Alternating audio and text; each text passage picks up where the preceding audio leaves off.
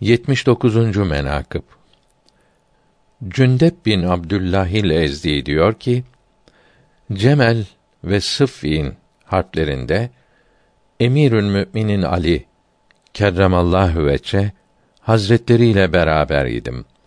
Benim hiç şüphem yok idi ki hak Emirül Müminin Hazretleri tarafındadır.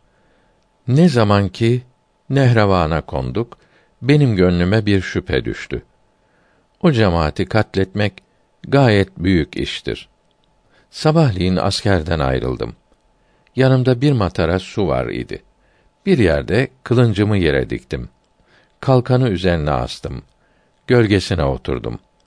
Hazret Ali kerremallahu veçe yanıma çıka geldi. Sordu. Yanında hiç su var mıdır?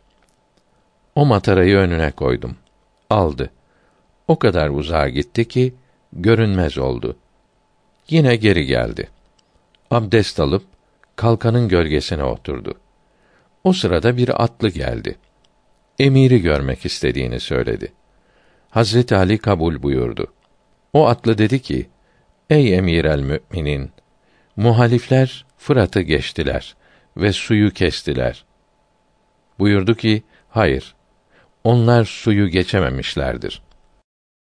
Bu sözü söylerken bir şahs daha geldi.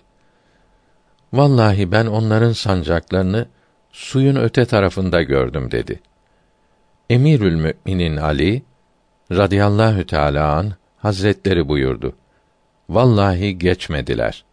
Nasıl geçerler ki? Onların düşecek ve dökülecek yerleri buradadır. Ondan sonra durdu. Ben de durdum. Kendi kendime dedim: Elhamdülillah. Elime bir terazi girdi ki bu kişinin hali bundan belli olur. Ya o yalancı Bahadır'dır veya Allahü Teala Hazretlerinden veya Resulullah Hazretlerinden hücceti vardır. Buna dayanarak bunu bilmiştir.